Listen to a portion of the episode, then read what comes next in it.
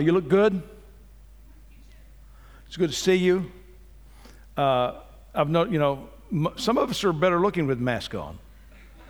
So, it's not a detriment. It helps us. You know, it's covering more.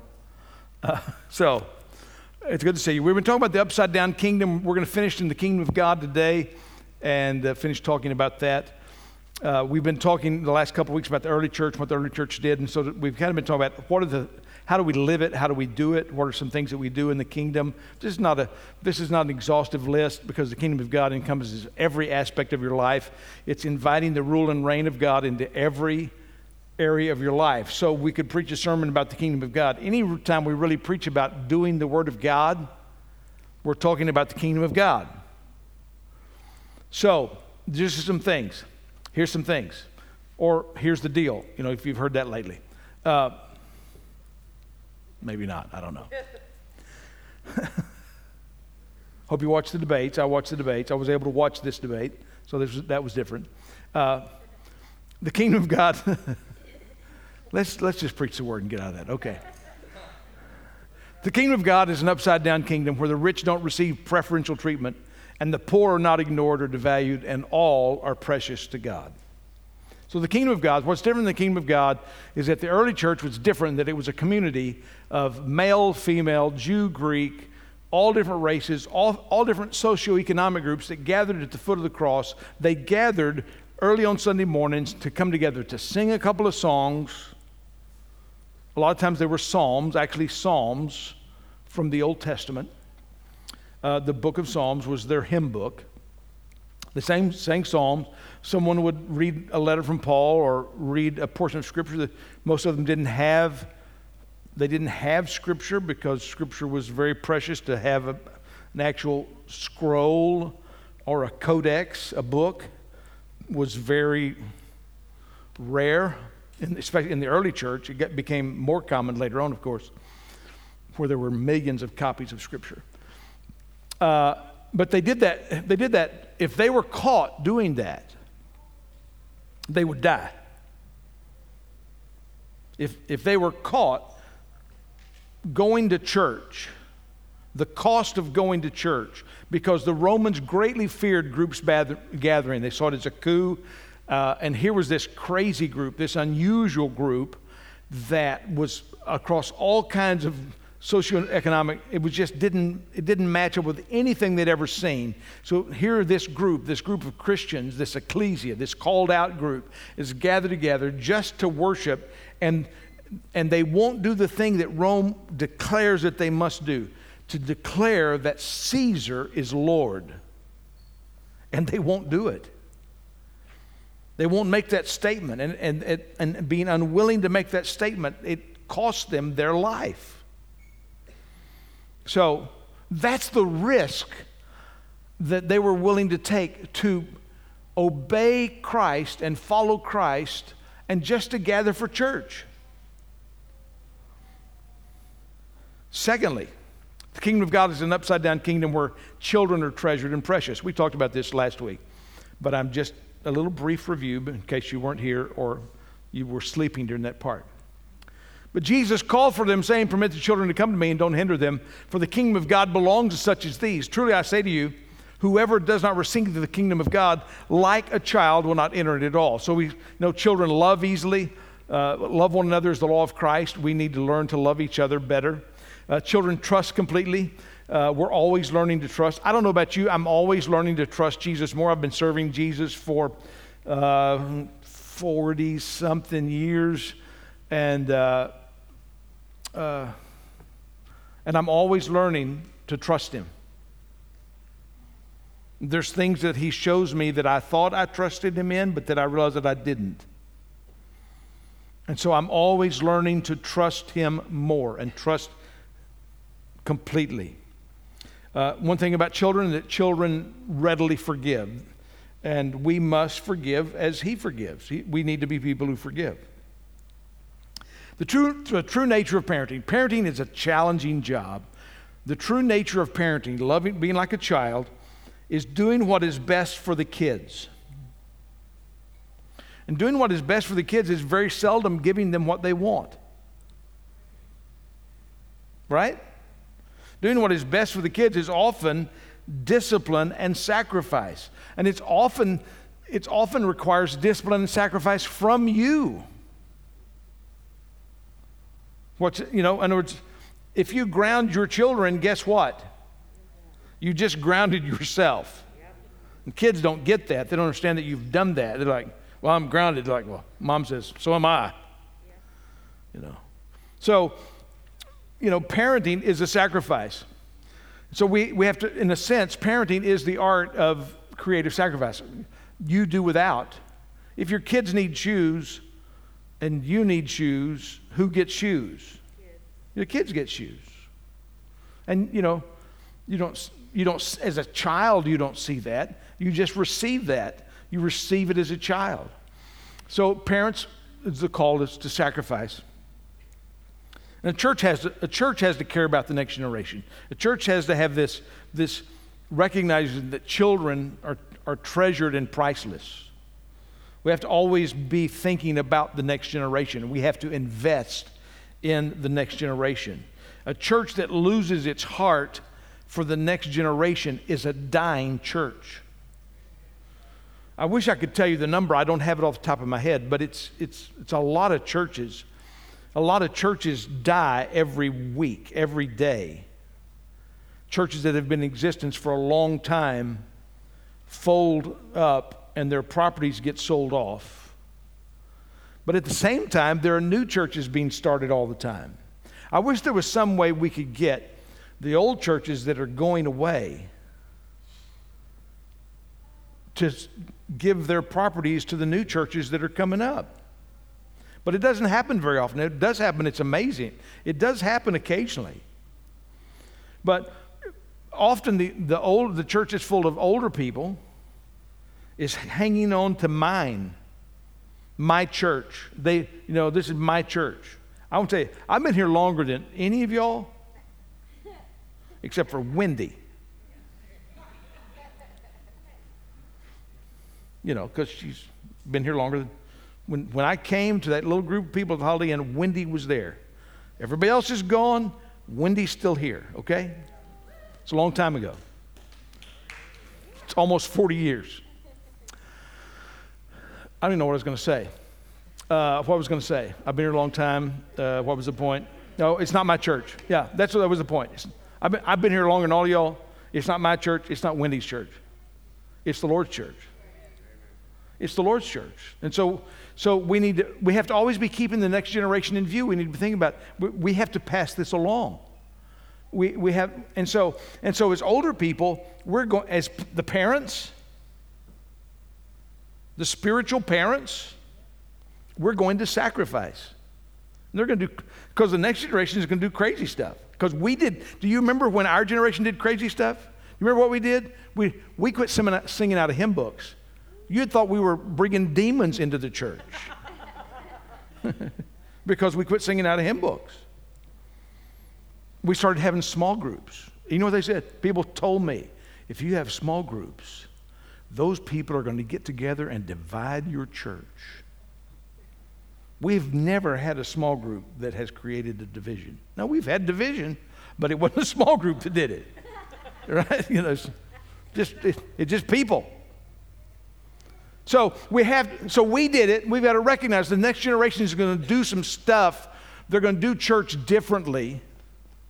I mean, even you think about this. There's a lot of churches that they're watching a guy on a screen right now, and they're totally okay with that. I can't afford to do it because it puts on 15 pounds. I can't take the baggage. But another 15 pounds. So we have to, in other words, we have to be, yeah, it is on Facebook, so yeah. We have to be willing to sacrifice as parents to buy shoes for the next generation, to make the sacrifices. There may be things as we go along, just like, there's things that we do now. I don't need all the falderall. And some of you don't even know what that is. But I don't need smoke, and I don't need lights. I need a light so you can see me. But I don't need all of that. But you know what? It's not for me. It's for another generation. You say, you come in, if you come in and say, boy, the music's loud, just think to yourself, it's because I'm old. Because I think it all the time. Boy, it's loud. No, it's because I'm old. It's okay. It's okay. We have to invest in the next generation. That was just, that's just a side point. I'm just throwing that there. Number 3, the kingdom of God is an upside-down kingdom where the leader is the servant. Then the mother of the sons of Zebedee came to Jesus with her sons, bowing down and making a request of him. Now, if you think about this, their mother is coming to Jesus to ask Jesus for a raise. Think about it. Came to Jesus with her sons, bowing down and making a request of him. And he said to her, what do you wish? And she said to him, command that in your kingdom these 2 sons of mine may sit on your right and one on your left. If they're going to be, they're going to be in power and position in the kingdom. But Jesus said, you don't know what you're asking. Are you able to drink the cup that I'm about to drink? And they said to him, we are able, which means they put her up to asking, because when Jesus asked the question, they responded, yes, we're able. Jesus is saying, what's the cup that Jesus is going to drink? His death. They don't really know that yet. I mean, they don't know what the cup is going to entail. But they're basically saying, Jesus, we're in. Whatever happens to you, let it happen to us. They said, we're able. He said to them, my cup you shall drink. Yes, you are going to drink the cup of suffering and death. But to sit on my right and my left, it's not mine to give, but it's for those who it has been prepared by my Father. And hearing this, the 10 became indignant with the 2 brothers. So the other 10 are thinking, you know what they're thinking? Why didn't I think of this? If they'd had cell phones, they'd have been like, Mom, get down here. There's a race for the number 1 and 2 position. and old Mom Zebedee's beat you to it. So just crazy. The 10 were, they're angry because that's what they were wanting. But Jesus called them to himself and said, you know that the rulers of the Gentiles lord it over them, and their great men exercise authority over them. We rule with power. What's important is power. Is anybody here tired of the political process right now? Are you tired of the advertisements on television? Have you thought about maybe shooting your television or something? It's like, I don't want to hear another ad. I don't want to get anything in the mail. I don't want to get anything on my phone. I am sick of it, right? So what is it about political power that they want? Once they get it, they want to keep it, right? So you know that the rulers of the Gentiles lord over them, and their great men exercise authority over them. It is not this way among you, but whoever wishes to become great among you shall be your servant, and whoever wishes to be first among you shall be your slave. Just as the Son of Man did not come to be served, but to serve and to give his life as a ransom for many. It's amazing. Jesus came to serve. One of the great examples of this is on the night that he was betrayed, on before the Last Supper, the glorious King, our King, before he asked his followers to lay down their lives, he laid down his life.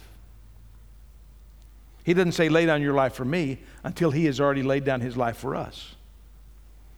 John chapter 13, Jesus, knowing that the Father had given all things into his hands, that he had come forth from God and was going back to God. Jesus knew he was God, okay? He knew he had come from God. He knew when this was all over, he was going back to God. So Jesus is secure in who he is. Servanthood always flows from a secure, real servanthood, biblical servanthood, flows from understanding your position in God. If you're insecure about your position in God, it's hard for you to serve other people. If you're insecure that who you are in God, you want people to serve you, to establish that you're loved and cared for. In other words, you're wanting them to meet your value and your need. But when it's established, then it opens us up to serve. So Jesus, knowing that he'd come from God, was going to God, got up from supper, laid aside his garments, and taking a towel, he girded himself, and then he poured water into the basin and began to wash the disciples' feet and wipe them with the towel which he had girded. So when he came to Simon Peter, he said, "Lord, do you wash my feet?" And Jesus answered and said to him, "What I do you do not realize now, but you will understand hereafter." And Peter said to him, "Never shall you wash my feet." You know, this is Peter. He's always mouthing off. Jesus answered him, "If I don't wash you, you have no part with me." Simon Peter said, "Well, Lord, then wash not only my feet, but my hands and my head." Jesus said, "He who is bathed needs only to wash his feet, but is completely clean. You are clean, but not all of you." It's like, man, you lost me in the washing and the cleaning and the cleaning and the washing. Right? You know, so what Jesus is saying, he brings in the analogy that I'm going to wash you. I'm going to wash you. Some of you are washed. You need to be washed from your sins. The only way can wash away your sins, I'm the only one that can do it. You need to be washed. Then he said, in the midst of this, he's saying, some of you aren't clean. Some of you aren't washed. And because Judas is there, and Judas is going to go betray him. Jesus is going to wash the feet of the man who's going to betray him. Think about that. He said, so you're washed. He said, but this is but you also need to be clean. You need to be clean. You need to be washed. He was bathed needs only to wash his feet, but is completely clean. And you're clean, but not all of you. For he knew that the one who was betraying him, for this reason he said, not all of you are clean. So when he had washed their feet and taken his garments and reclined at the table again, he said to them, "Do you know what I have done to you? You call me teacher and Lord, and you're right, for so I am. If I then, the Lord and the teacher, wash your feet, you ought also to wash one another's feet. For I gave you an example that you should do as I did for you. Truly, truly, I say to you, a slave is not greater than his master, nor is one who is sent greater than one who sent him. If you know these things, you are blessed if you do them." So I want you to prepare yourself, because in a few moments, the ushers are going to come and bring basins and towels, and we're going to wash each other's feet. Now, it's easier today than it used to be when women wore pantyhose. And somebody just on the front row, Glennis, said, "Nope, not happening." And here's the thing, it's not happening. I made that up. That's all it takes to get you to leave? I thought it was tougher than that. Anyway, you set yourself up for that, I'm sorry. But just that made you a little uncomfortable, right? To think, wait. It's kind of like bobbing for apples. Bobbing for apples and washing somebody else's feet. Now, here's the thing. Jesus is saying there was a practical need here. They had dirty feet. Jesus used that to show them that they needed to serve each other because they'd all been too stubborn to serve each other. Somebody in the group, you know, maybe the ones who wanted to be at the right and the left hand, maybe they should have said, hey, what Jesus has already taught us is that we should serve one another. He's already been telling us this. So maybe when they went into this room to eat, one of them should have grabbed the towel and the basin and started washing each other's feet. But nobody was willing to debase themselves and serve the others. So Jesus recognized that here's a practical need that needs to be met. So how do we meet each other's practical needs? How do we serve each other? Well, there's the physical needs. There's things you can do with people need food or money or help or clothing. But a lot of times there's more than that.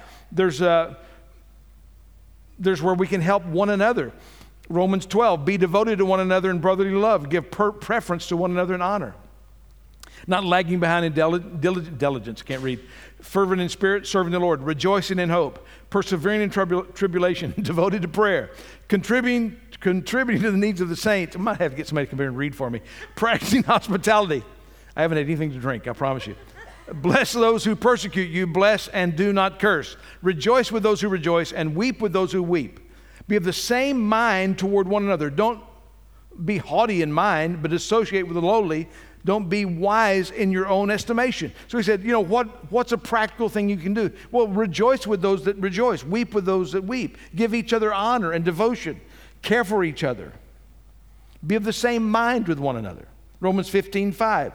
Now may the God who gives perseverance and encouragement grant you to be of the same mind with one another according to Christ Jesus, so that with one accord you may with one voice glorify the God and Father of our Lord Jesus Christ. Therefore accept one another, just as Christ also accepted you to the glory of God. How did God accept you? Were you a mess when Christ accepted you? Did you have sin in your life? How do we accept each other? We accept each other as a work in progress. God's still working on us. He's still working on you. So we accept each other as less than perfect. God's still working on us. Romans 16, here's a good one. Greet one another with a holy kiss. All the churches of Christ greet you. There's another uncomfortable Bible verse. Okay? Now we read the Bible in the context of the people it was written to. To read the Bible in context does not just mean reading the verses before and after it.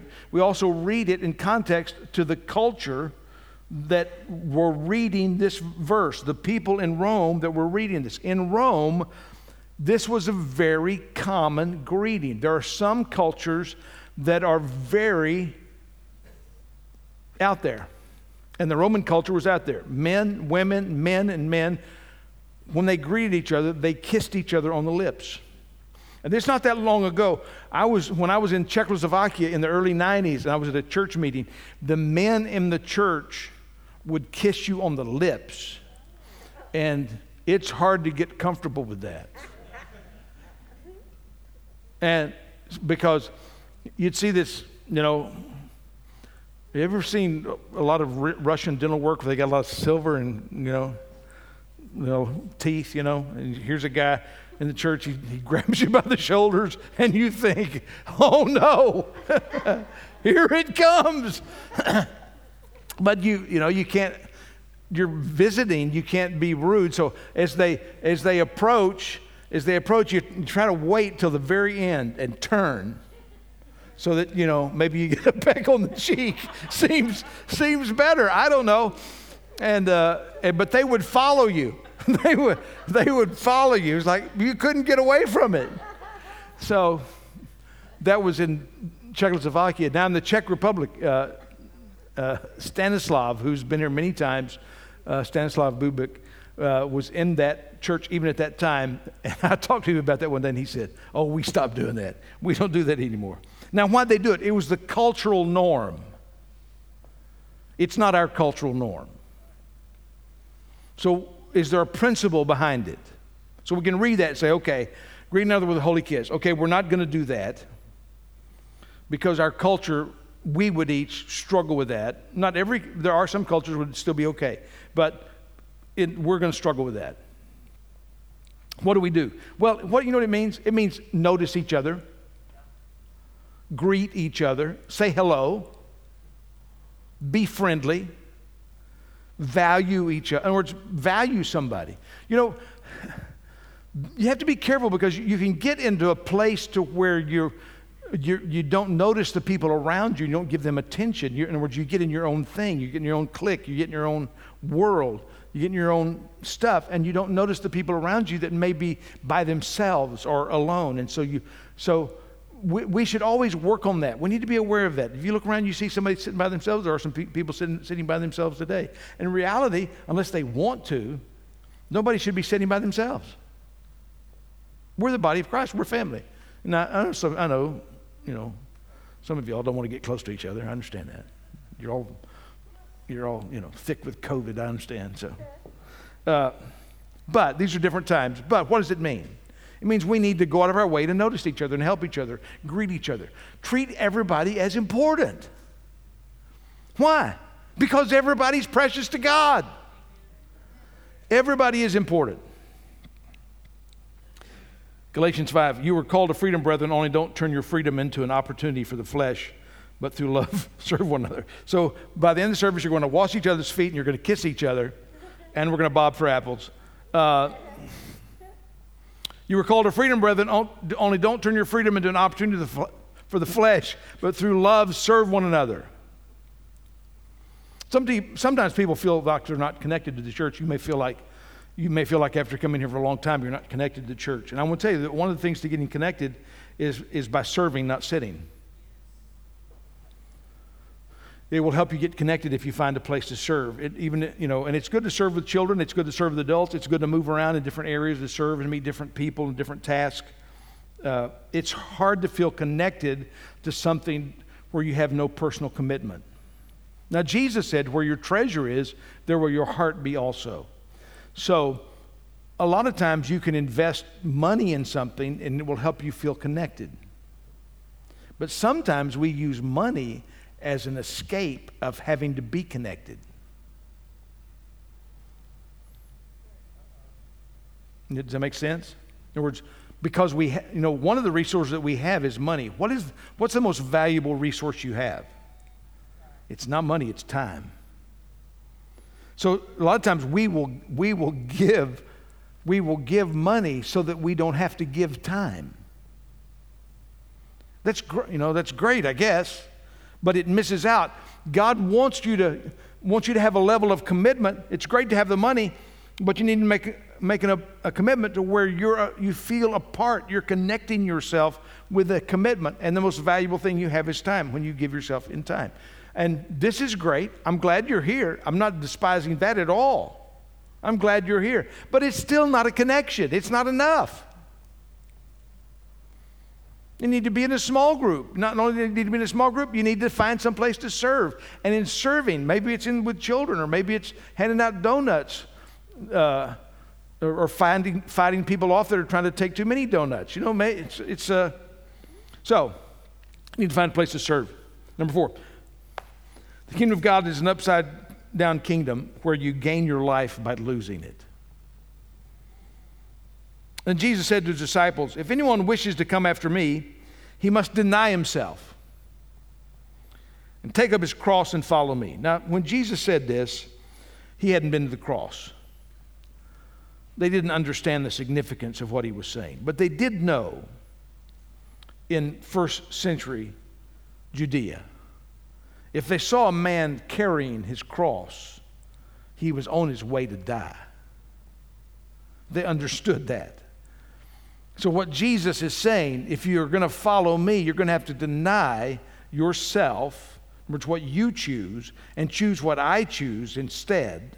But you're going to have to say what he's going to say in the future, not my will, but yours be done, Lord, that you're going to have to deny yourself, die to yourself, which is unusual. You think, okay, so you have to deny yourself, take up your cross and follow me.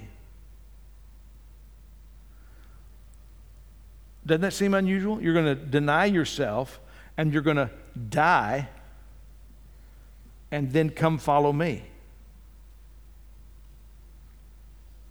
He's saying to effectively follow Jesus, there has to be a daily dying. A daily giving of yourself, a daily of surrendering your will to Christ. But whoever loses his life for my sake will find it. For whoever wishes to save his life will lose it. But whoever wishes to lose his life for my sake will find it. He says if you try to hang on to life and try to do it your way, you're going to find an empty hand. But if you lose your life in me, if you lose your life by taking up the cross and following me, if you live your life by saying not my will be done, but your will be done, if you live your life that way, you're not going to lose your life, you're going to find your life. If you live your life grabbing hold of your dreams, it's good to have dreams. But if you put your dreams before God, they are idols. It's good to have a dream, but the dream has to always be submitted to the will and the purpose of God. we don't submit the purposes of God to our dreams. And so we have to, what is your dream? Well, one of the things, you know, you would want to say, Lord, what's your will for my life? Because we don't want the idol of our own desires. What do you think is best for you? What you want for you or what God wants for you? You're afraid to answer that. Okay.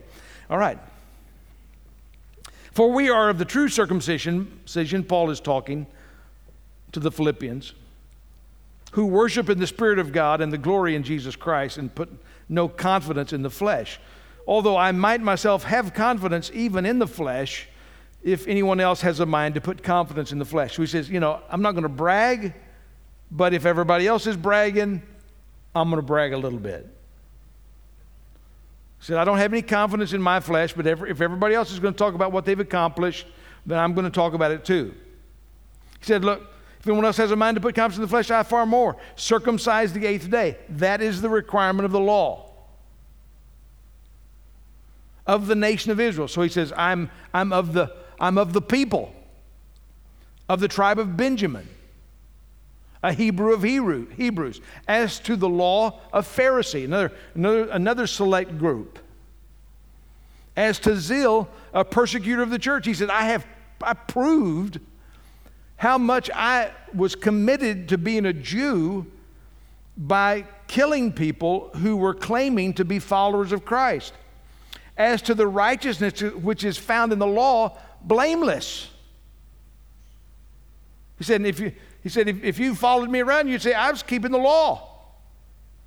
One lying, cheating, stealing, committing adultery, was murdering, but only with permission. But whatever things were gained to me, those things I have counted as loss for the sake of Christ. More than that, I count all things to be loss in view of the surpassing value of knowing Jesus Christ my Lord, of whom I have suffered the loss of all things, and I count them as rubbish so that I may gain Christ and may be found in him, not having a righteousness of my own derived from the law, but that which is through faith in Christ, the righteousness which comes from God on the basis of faith, that I may know him, the power of his resurrection, the fellowship of his suffering, being conformed to his death. Paul says, Christ freed me from the pursuit of idols in my life. And all the things I was pursuing with all of the energy of my being, now that I have found Christ, I realize they're all as worthless as dung. They have no value as compared to knowing Christ. More than the idol of the approval of men, what we do for the approval of men. More than the idol of success and accomplishment. More than the idol of money and the comfort that money brings.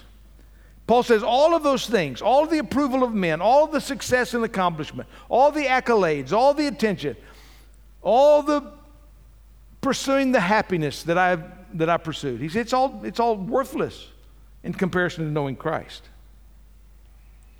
Tim Keller says this about idols. An idol is whatever you look at and say in your heart of hearts, if I have that, then I'll feel my life has meaning. Then I'll know I have value. Then I'll feel significant and secure. If we look to some created thing to give us the meaning, hope, and happiness that only God himself can give, it will eventually fail to deliver and break our hearts. Things and success are all good, but they can't meet the longing in your heart. God made you. He created you with a God-shaped vacuum in your life. And the only thing that can fill that emptiness, no toys, no money, no person, no thing can fill a space that was created for God himself. Only Jesus can satisfy your soul. Only Jesus can give your life real purpose and value. Paul says, and being found in him. Paul said, I found myself in him. You know, people are always looking for themselves. I've got better news than that. God's looking for you. And when Paul was found by God, he found himself in Christ, and he found purpose and destiny and life. Amen. Let's stop and pray. Stand up. Thank you, Lord. Thank you, Jesus. Thank you, Jesus. Lord, you've called us to a kingdom that is not something we see around us. The world doesn't have it. The world doesn't see it. They don't see servanthood. They don't see valuing one another. They don't see it. They don't see that children are precious. Lord, but you've called us to a new kingdom. And Lord, help us to live in this upside-down kingdom in such a way that we will see that, and the world will see that you are the way, the truth, and the life. No man comes to the Father but through you. In Jesus' name, amen. Amen. Thank you. I love you.